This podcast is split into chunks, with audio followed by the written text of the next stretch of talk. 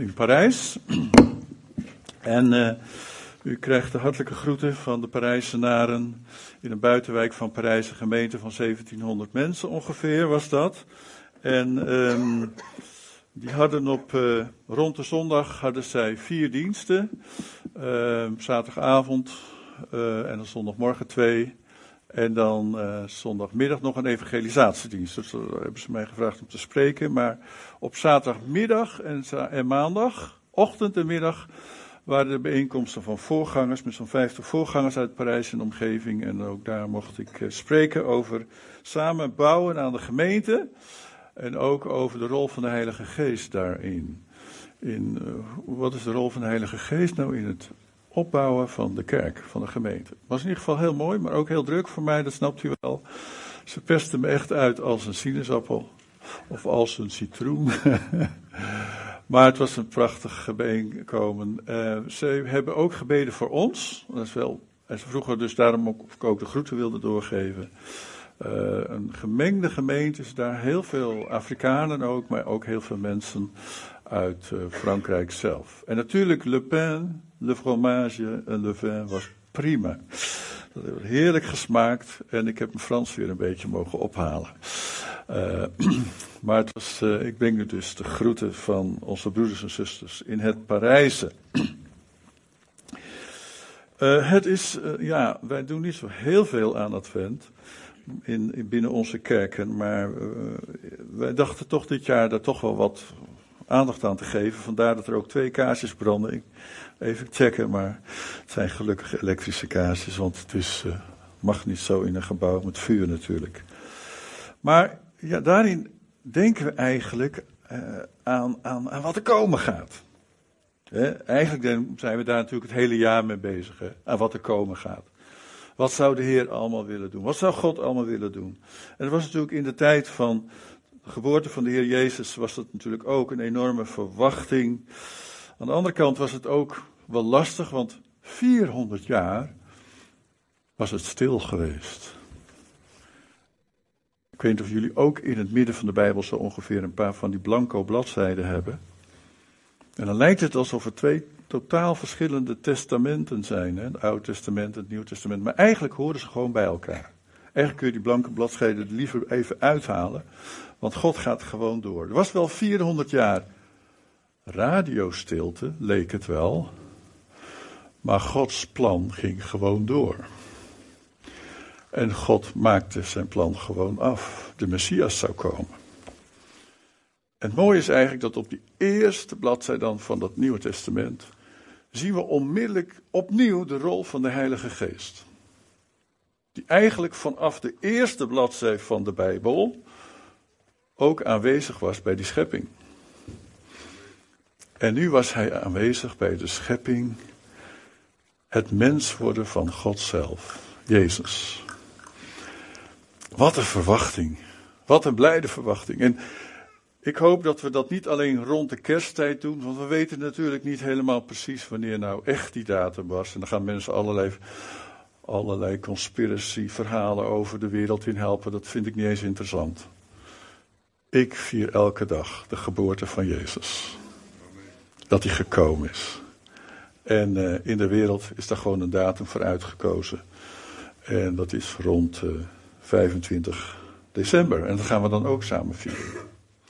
Maar rond die geboorte gebeurde er van alles. Er gebeurde eigenlijk van alles en er was allerlei verwachting. En daar wil ik het eigenlijk over hebben vanmorgen. Want um, naast dat natuurlijk de engel tot Maria sprak, sprak de engel ook nog tot anderen. En wat me eigenlijk opvalt, en daarom wil ik daar even mee bezig zijn vanmorgen, is dat God eigenlijk op zoveel verschillende manieren spreekt. Verleden week was er geloof ik ook een woord wat doorgegeven werd in de dienst, begreep ik ook. Ik was er niet zelf, maar er was ook. Maar God spreekt op verschillende wijzen. Waarom doet hij dat nou? Waarom heeft hij nou niet één manier bedacht waarop hij spreekt, lekker makkelijk? Dan kun je het ook heel makkelijk uh, interpreteren. Er is ook maar één manier om ermee om te gaan. Nee, dat doet hij niet. Hij doet het op zoveel verschillende manieren. Soms spreekt hij direct in je hart. Wie heeft het wel eens mee ervaren? Dat God direct in je hart spreekt. Soms is het wel eens dat je bijna een audible, dat is een, een, een hoorbare stem hoorde. Ik heb dat wel eens meegemaakt in mijn leven. Uh, ik was toen wat jonger. Uh, als een Samuel, hè.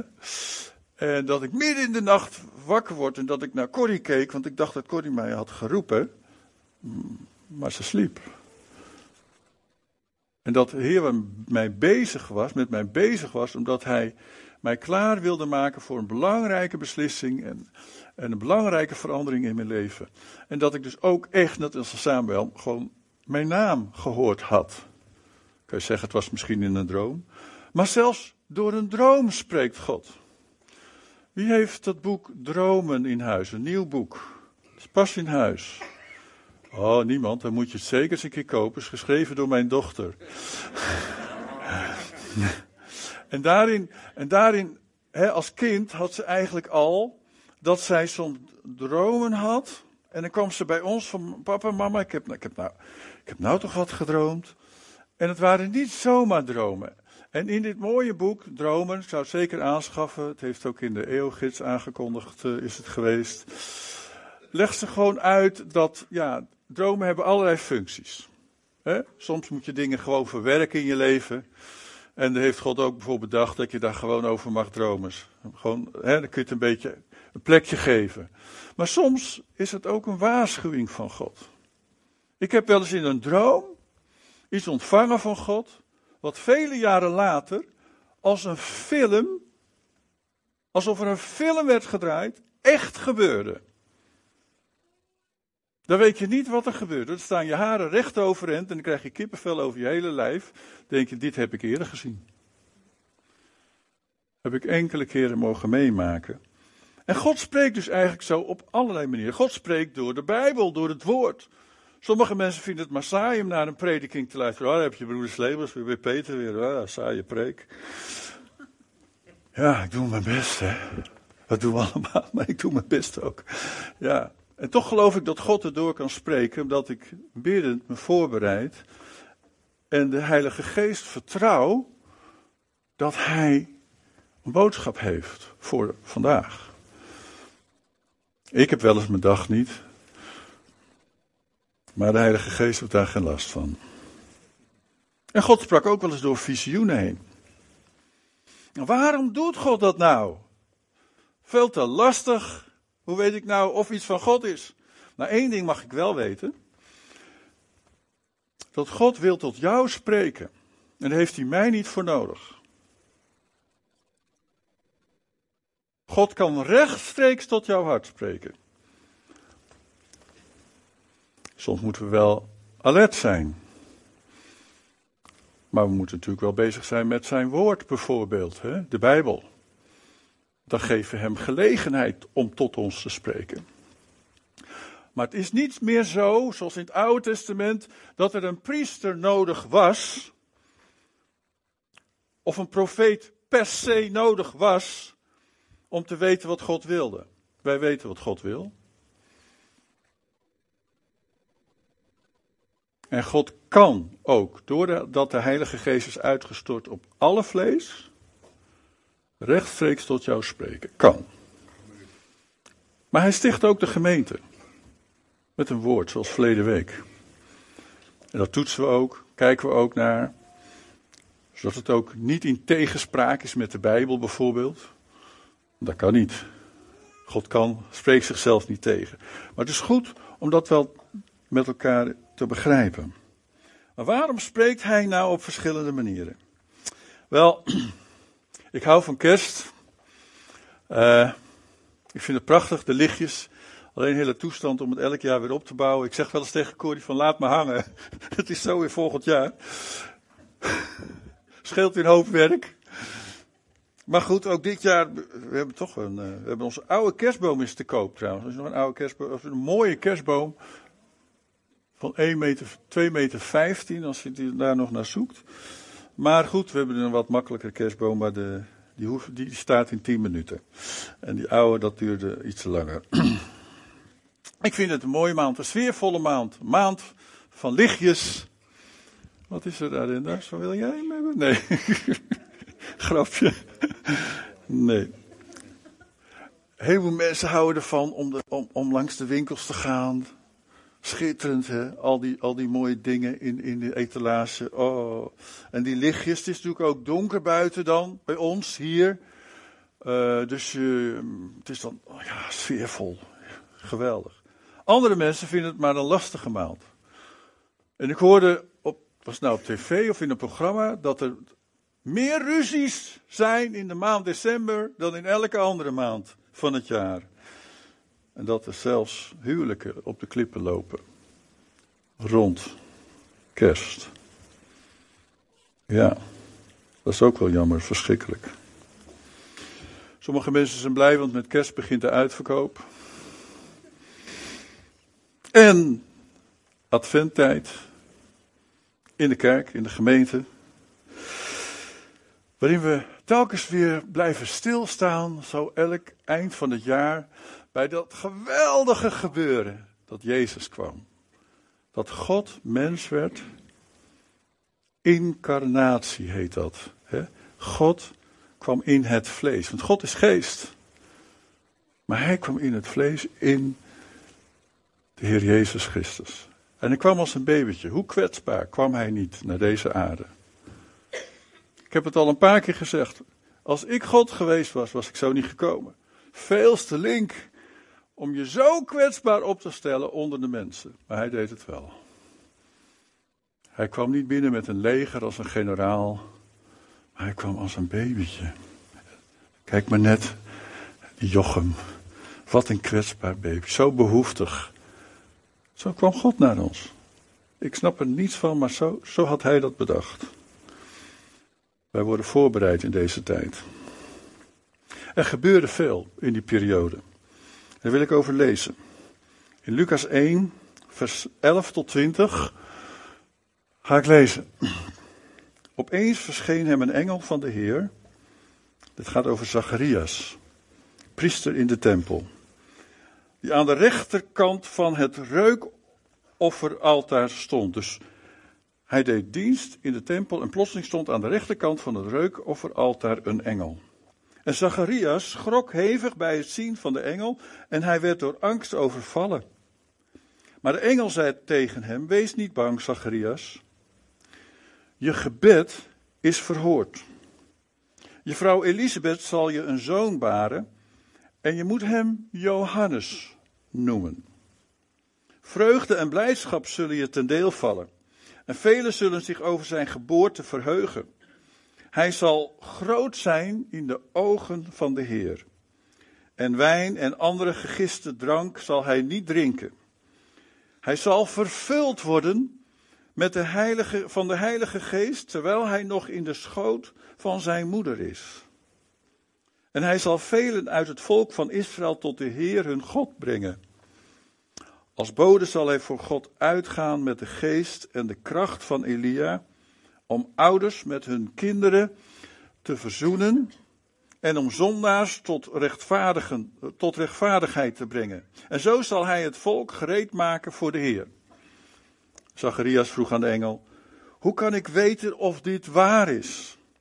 Ik ben immers een oude man en ook mijn vrouw is al op leeftijd. En de engel antwoordde, ik ben Gabriel, die altijd in Gods nabijheid is. En ik ben uitgezonden om je dit goede nieuws te brengen. Maar omdat je geen geloof hebt gehecht aan mijn woorden, die op de voorbestemde tijd in vervulling zullen gaan, zul je stom zijn en niet kunnen spreken tot de dag waarop dit alles gaat gebeuren. Nou, dit, dit gedeelte moet heel even in een context geplaatst worden. Zacharias is een priester in de tempel. En hij had volgens het rooster dienst. Hij was aan de beurt. Hij was uh, ouder. Ook zijn vrouw was ouder. En ze hadden nog geen kinderen. En in die cultuur van het Joodse volk was het eigenlijk wel een beetje pijnlijk dat ze geen kinderen hadden. Want kinderen waren toch wel een teken Kinderen krijgen waar toch wel een teken van Gods zegen in je leven.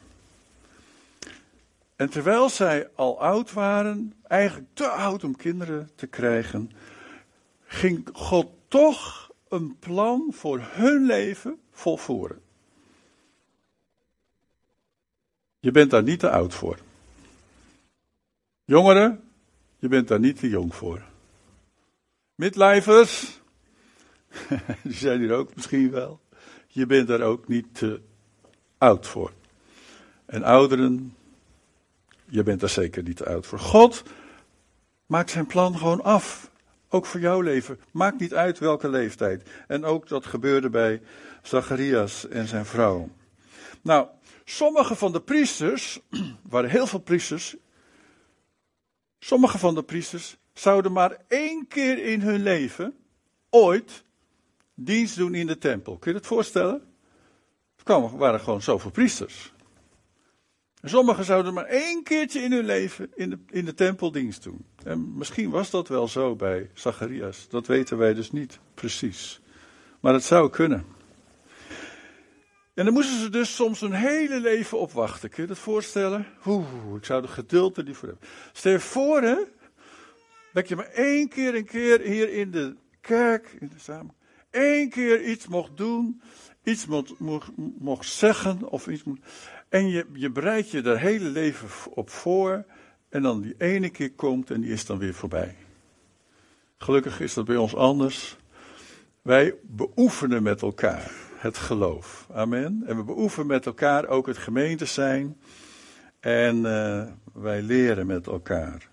Maar goed, God koos dat specifieke moment, misschien wel die ene keer dat Zacharias in de tempel was en daar dus bij dat reukaltaar stond. Dat ene moment koos God om door een engel tot hem te spreken. Aan de rechterkant van het reukaltaar verscheen opeens een engel die tot hem begon te spreken. Nou, waarom spreekt God nou op zoveel verschillende manieren tot mensen? Vind je het wel eens lastig of je Gods stem kan horen? Kom eens even. Hallo, ja, wees maar eens eerlijk. Ik vind het ook wel eens lastig. Vind je het soms wel eens lastig? Ja, ik ook wel. En God spreekt soms op zoveel keren. God heeft bij ons, in mijn uh, situatie, wel, uh, wel eens door Corrie heen uh, eerst gesproken. Dat Corrie een bepaalde indruk had van God. En dat dan ook aan mij zei en dat ik erover na ging denken. En dan viel een kwartje. Dat landde bij mij. En toen zei ik, dank u Heer. Want ik was misschien te druk of zo, ik weet het niet. Maar of soms door een droom bij mezelf. Of soms een letterlijke stem. Waarom zou God dat nou doen? Op zoveel verschillende manieren spreken.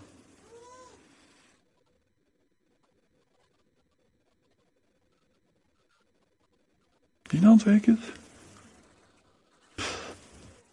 Omdat wij mensen Oh kijk, ik heb hier een broeder psycholoog. Misschien kan die naar mij nog even helpen. Waarom doet hij dat nou? Omdat wij mensen op zoveel verschillende manieren luisteren, horen. Wij, wij luisteren, wij horen gewoon allemaal niet op dezelfde manier. En dat weet God. Gelukkig hè. Ik geloof dat als God tot jou spreekt, en hij wil tot jou spreken, hallo? Hij wil tot jou spreken. Zal hij het altijd op een manier doen die jij kan begrijpen? Zal ik dat nog eens een keer herhalen? Want ik denk dat het heel belangrijk is wat ik nu zeg. Als God tot jou spreekt, zal hij het altijd op een manier doen die bij jou past. Mag ik een amen horen? Nou, je mag best wel bij mij komen hoor en zeggen van Peter, ah, heb je nog een woord van de Heer voor mij? Dan moet ik wel een klein beetje om, om glimlachen hoor, overigens, ja. Eigenlijk zou ik je het liefst willen uitdagen om zelf eens in de stilte te komen en te gaan luisteren. Yes? Niet al te gemakkelijk worden. Hè? Ga zelf eens de Bijbel lezen. Ga zelf eens stil worden voor God. Ga eens luisteren. Kijk eens niet alleen met je natuurlijke ogen, maar kijk ook met je geestelijke ogen. Wat is God aan het doen? En misschien had hij al gesproken tot je, maar je hebt het gemist. Ja, dan moet je even hulp halen bij iemand. Ja, mag. Maar ik denk dat God zo is. Dat hij tot ieder van ons kan spreken en wil spreken door de Heilige Geest. En dat zal hij op verschillende manieren doen, maar hij zal het altijd op een manier doen die bij jou past. Is dat niet mooi? Vind je dat niet mooi? Amen. God kiest de voor jou passende manier om zijn woord, zijn stem tot jouw hart, tot jouw verstand, tot jouw geest, tot jouw gevoel door te laten dringen. Sommige mensen zijn gevoelsmensen. Ik ben ook een gevoelsmens, zou je niet denken, maar ik ben het echt. Vraag maar aan Corrie. En God weet dat. En hij zal dus niet heel ingewikkeld in een computertaal tot mij spreken. Nee, God zal dingen erin leggen die passen bij mij. Amen. En die passen bij jou. Normaal, en daar beginnen we altijd mee, normatief. Mooi woord hè, normatief. Normatief starten we altijd vanuit het woord van God, de Bijbel. Yes? Amen? Dat is de norm. Dat is de springplank. Nooit vergeten. Ik heb wel eens moeite met mensen die, eh, die de Bijbel nooit lezen. En dan wel komen van, heb je nog een woord voor mij? Ja, come on. De Heer spreekt. Zo'n pil. Hé, hoeveel pagina's. Maar je moet het wel willen lezen. En zeggen, oh Heer, spreek erdoor tot mijn hart. Hij spreekt door de kracht van de Heilige Geest. En ieder aan door zijn woord. Nou, hij sprak Zacharia dus aan, Zacharias. En hij sprak op zo'n manier tegen Zacharias dat hij zeker wist dat Zacharias, terwijl hij druk bezig was in de tempel, dat hij, dat hij zou luisteren. Gelukkig maar, hè? Blijkbaar was die boodschap die God hem wilde geven door de engel zo belangrijk, dat hij zeker wilde zijn dat, dat Zacharias zou luisteren. Daarom sprak hij door een engel. En die boodschap die Zacharias ontving, had een brede impact. Breder dan Zacharias zelf, breder dan zijn familie, breder zelfs dan het Joodse volk. Nee, het zou een impact hebben, die boodschap die Zacharias ontvang, over de hele en voor de hele wereld. Ik weet niet hoe wij reageren als een engel voor onze neus verstaan. Ik zou hem denk ik niet eens herkennen. Misschien is dat ook wel zo. Of misschien, als dat gebeurt, dat er zomaar een engel voor je neus wil staan, die begint te spreken in de naam van God, dat je, dat je ook bang wordt, zoals Zacharias. Zacharias luisterde onmiddellijk. En de engel had wat te zeggen, eerst over hem en zijn vrouw, over Elisabeth, dat zij een zoon zouden krijgen. Oké, een engel. Ik wil wel graag engelen zien. We hebben dat een keer meegemaakt, niet zelf gezien. Maar u weet dat wij op zendingsveld hebben gezeten en een keer werden we bedreigd. Ernstig bedreigd. En uh, er wilde een, een, een of ander man die zijn verstand niet helemaal goed op een rijtje had. Die wilde ons huis, en we hadden niet zo'n stevig huis daar. Die wilde niet platwalsen met een hele dikke truck, met een hele dikke vrachtauto. Dus die haatte ons zo erg. En waar dat vandaan kwam, wij weten het nog niet. Maar hij haatte ons. Hij haatte die zendelingen, hij haatte die, die buitenlanders, hij haatte die Nederlanders. En de studenten van onze Bijbelschool, die hadden dat gehoord. En die hadden tegen ons gezegd: Broes Lebos, Peter, mogen wij vannacht om uw huis uh, verzamelen om u ja, te beschermen en om, om, om te waken. Ja, en ik had er helemaal geen zin in. Dus ik zei van, jongens, dat gaan we niet doen. Jullie gaan lekker slapen. Ik wil natuurlijk ook een beetje stoer zijn, een man van geloof. Ik zeg, kom on, we zijn er niet bang voor. Ga lekker slapen. Dus de jongens gingen slapen. Maar midden in de nacht gingen ze er dus wel uit.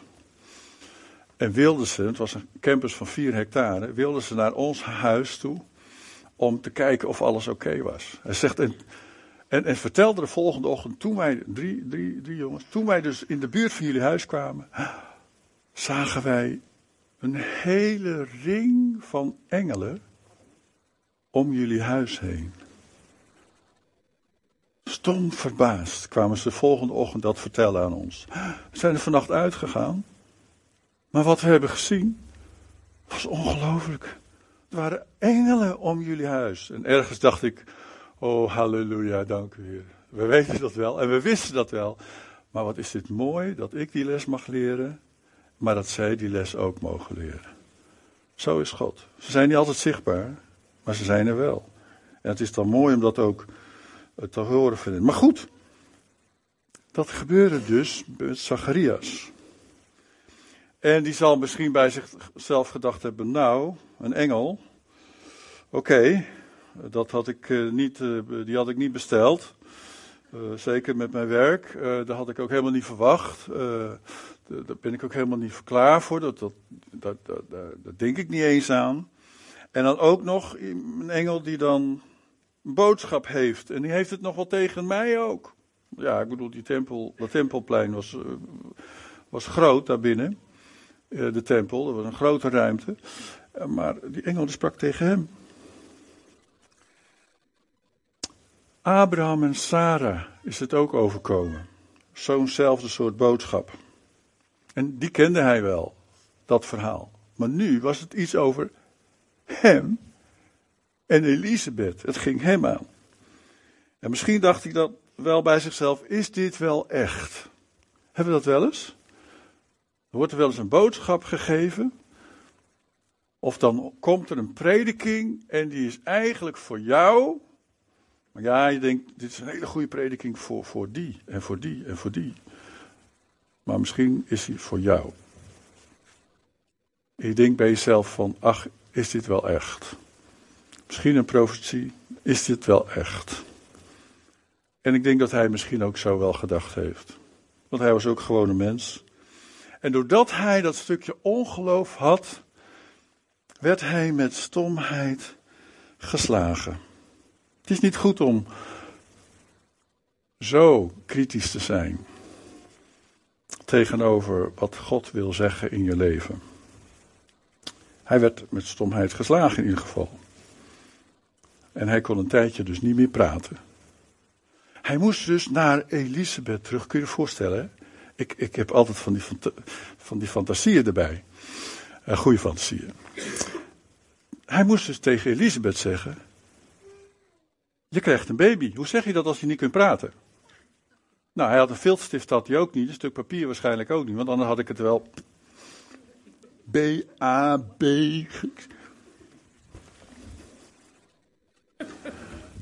En dan had Corrie gezegd: Ja. Maar zo moet hij dat ongeveer gedaan hebben. Hij kon het niet vertellen. Hij was met stom, hij was stomheid geslagen, dus hij kon niet meer praten. En toch moest hij duidelijk maken wat er zou gebeuren. Ja, ik vind het een prachtig verhaal. Johannes zou geboren worden. En er werden geweldige dingen over Johannes gezegd. En van Johannes weten wij dat hij de weg voorbereider was van Jezus die zou komen. Het was ook Johannes die tijdens zijn prediking bij de Jordaan op een gegeven moment Jezus langs zag komen en tegen al die mensen voor het eerst zei: Zie, het lam van God. Hij was de weg voorbereiden. En de engel liet weten dat de mensen op Johannes zouden reageren. En dat heel veel mensen blij zouden zijn met hem en met wie hij was. En uh, dat God een bestemming voor hem had. En dat werd al duidelijk doordat hij, terwijl hij nog in de moederschoot was, ik kan me daar niet zo bij, veel bij, op, bij voorstellen, maar dat hij al vervuld was met de Heilige Geest. Blijkbaar was het al een hele blijde baby in de buik. En, mm, halleluja, deed hij zo, hè? Dat doen babytjes wel eens. en dan kunnen de mama's er niet van slapen. Maar zoiets moet ik me een beetje erbij voorstellen. Hij was al vol van de Heilige Geest, staat er. God vanaf het begin had een plan en een roeping op zijn leven. Maar weet je, dat heeft hij ook voor jou. En voor jou. En voor jou. God heeft een bestemming voor jouw leven. Ten eerste om God lief te hebben. Amen.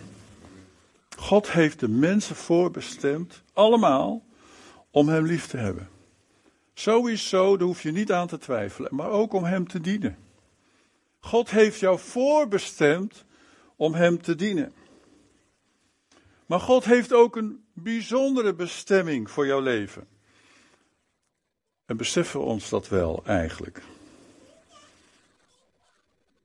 Misschien dat als we alleen maar ons gevoel volgen in ons leven, als we alleen maar leven naar ons gevoel, dat we dan missen wat God eigenlijk echt van ons vraagt of echt van ons wil. We horen het gewoon niet. Misschien moeten we vanmorgen beter leren luisteren naar de stem van God. Vers 15, daar zei de engel over Johannes dat hij groot zal zijn in de ogen van de Heer. Wie wil groot zijn in de ogen van de Heer? Halleluja. Kom aan. hey, wil je groot zijn in de ogen van God? Dat is misschien wel het tegenovergestelde van groot zijn in de ogen van mensen.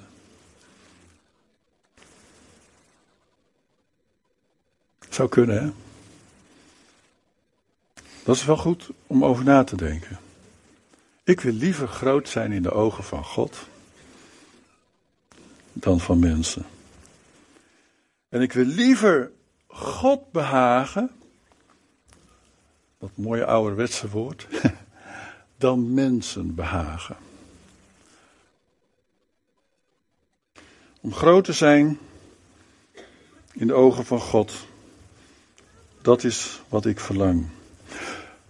Dan moet je prioriteiten kiezen. Ik weet niet hoe jouw prioriteitenlijstje eruit ziet.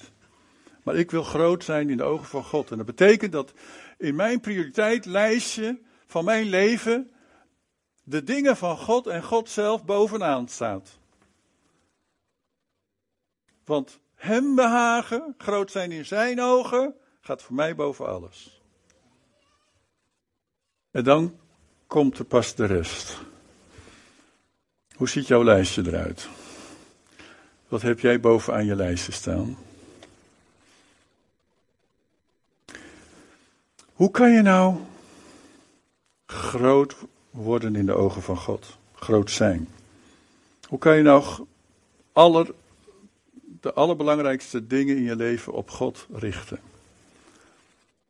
Ik denk in de eerste plaats door God te aanvaarden in je leven of de Heer Jezus te aanvaarden in jouw leven als de eigenaar, de leidsman, de Heer van jouw leven. Mag Hij dat zijn? Mag Hij alles zijn voor jou? Aanvaard Hem. En handel er ook naar. Leef er ook naar. Erken Hem ook.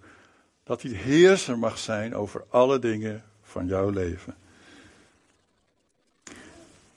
Maar ten tweede, Misschien moet je voor jezelf eens evalueren. Ben ik nou Ben ik nou een people pleaser? Of ben ik nou een God pleaser?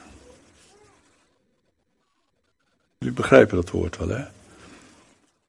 Ben ik nou altijd maar bezig om mensen tevreden te stellen?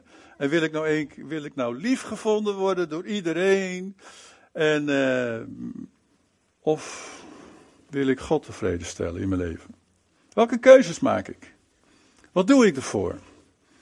Maak ik de juiste keuzes? Later in zijn leven zei dezezelfde Johannes de Doper, waar zulke prachtige dingen over gezegd werden. Hij die de weg voorbereidde voor de komst van de Heer Jezus. Hij zei, ik moet minder worden. En hij, en hij verwees daarna naar Jezus, hij moet meer worden. jongen, jongen, jongen, past niet in deze maatschappij. Maar dat is het leven van een kind van God. Jezus groter. Ja, en ik dan maar wat kleiner. No problem. Als Jezus maar groter kan worden. De engel zei dat Johannes een belangrijk mens zou worden, niet in de ogen van de wereld, maar wel in de ogen van God. Nou, wat vond God dan even, uh, speciaal aan Johannes? Wel, dat hij een man zou zijn die God zou gehoorzamen in zijn leven. En dat hij vervuld zou zijn met de Heilige Geest. Nou, dit was dus al voor de Pinksterdag later, waarin de, de Heilige Geest werd uitgestort over de hele gemeente. En alle kinderen van God vol kunnen zijn van de Heilige Geest. De Heilige Geest was al lang bezig. Zoals ik ook net vertelde in Genesis al. Op de eerste bladzijde van hè, het Nieuwe Testament ook al. Want Maria raakte zwanger. Alle mensen kunnen diezelfde Heilige Geest nu ontvangen om een speciaal werk voor God te doen. Amen. Het was de bedoeling dat Johannes de Doper, bekrachtigd door de Heilige Geest, het evangelie zou verkondigen van Jezus Christus. En mensen tot God zou leiden. En dat is dezelfde bedoeling die God heeft met het uitdelen van de Heilige Geest voor ons allemaal.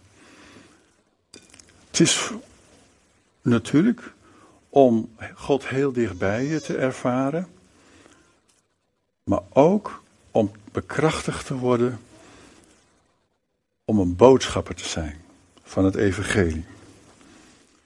Johannes de Doper werd daarvoor vervuld met de Heilige Geest. En het is diezelfde Heilige Geest die ook ons wil bekrachtigen. Volgend jaar gaan we daar verder over nadenken. Volgend jaar gaan we daar meer mee bezig zijn als gemeente. Hoe krachtig de Heilige Geest aanwezig wil zijn in onze levens. Vader, dank u wel dat wij als gemeente zo deze kerstperiode in mogen gaan. Heer, we weten niet precies welke dag u geboren bent. Dat is ook niet zo belangrijk. Maar we bereiden ons voor, Heer, toch wel op dat feest, om dat te gedenken met elkaar. En eigenlijk is het elke dag in ons leven kerstfeest. Heer, en ik bid dat dat zo zal zijn. Maar vanmorgen hebben we iets gehoord, Heer, over u, hoe u wil spreken tot ons. Op verschillende manieren. En hoe u weet hoe wij luisteren. En ik bid ook, Heer, dat wij mensen mogen worden en zijn die niet alleen met ons verstand of met onze oren luisteren, maar ook met ons hart, maar ook met onze wil en nieuwe keuzes maken voor u. Want u heeft een bestemming voor elk van ons. Heer, en u wil ook elk van ons vervullen met die Heilige Geest. Zoals Johannes dat vanaf de moederschoot al had. Mogen wij dat nu hebben? De Heilige Geest is uitgestort op die Pinksterdag, 2000 jaar geleden. En u gebruikte hem om de boodschap van het koninkrijk te verkondigen. Zo wil u onze levens gebruiken voor datzelfde doel om te vertellen wie Jezus is en wat hij voor ons gedaan heeft. Heer, ik bid voor de gemeente, dank u wel dat we kerst mogen gaan. Maar ik bid ook voor ieder Heer die twijfelt deze morgen, die moeite heeft als het gaat om te luisteren naar uw stem. Heer, die misschien niet uw woord kent, dan bid ik, Heer, dat er een groot verlangen gaat groeien om uw woord te kennen. Maar ook die misschien geen tijd neemt om stil te zijn voor u. Dan bid ik echt dat er een keuze gemaakt wordt om tijd te nemen. Heer, om te luisteren met ons verstand, met onze oren. Heer, maar ook met onze emotie, met ons gevoel, met ons hart, met onze geest. Want u wil zo veel en zo graag tot ons spreken. Om ons te bemoedigen. Heer, om ons eh, tot onze bestemming te brengen. Dank u wel voor deze morgen en voor uw woord in de naam van Jezus. Amen. Amen. Aan het einde van de dienst zal er ook tijd zijn voor gebed. Ik kan me voorstellen dat je iets met de Heer wil afspreken. En ik zou zeggen, neem van die gelegenheid gebruik en maak die nieuwe afspraak met de Heer. Er zal een gebedsteam zijn en er zal tijd zijn voor gebed na de dienst. Prijs Dankjewel,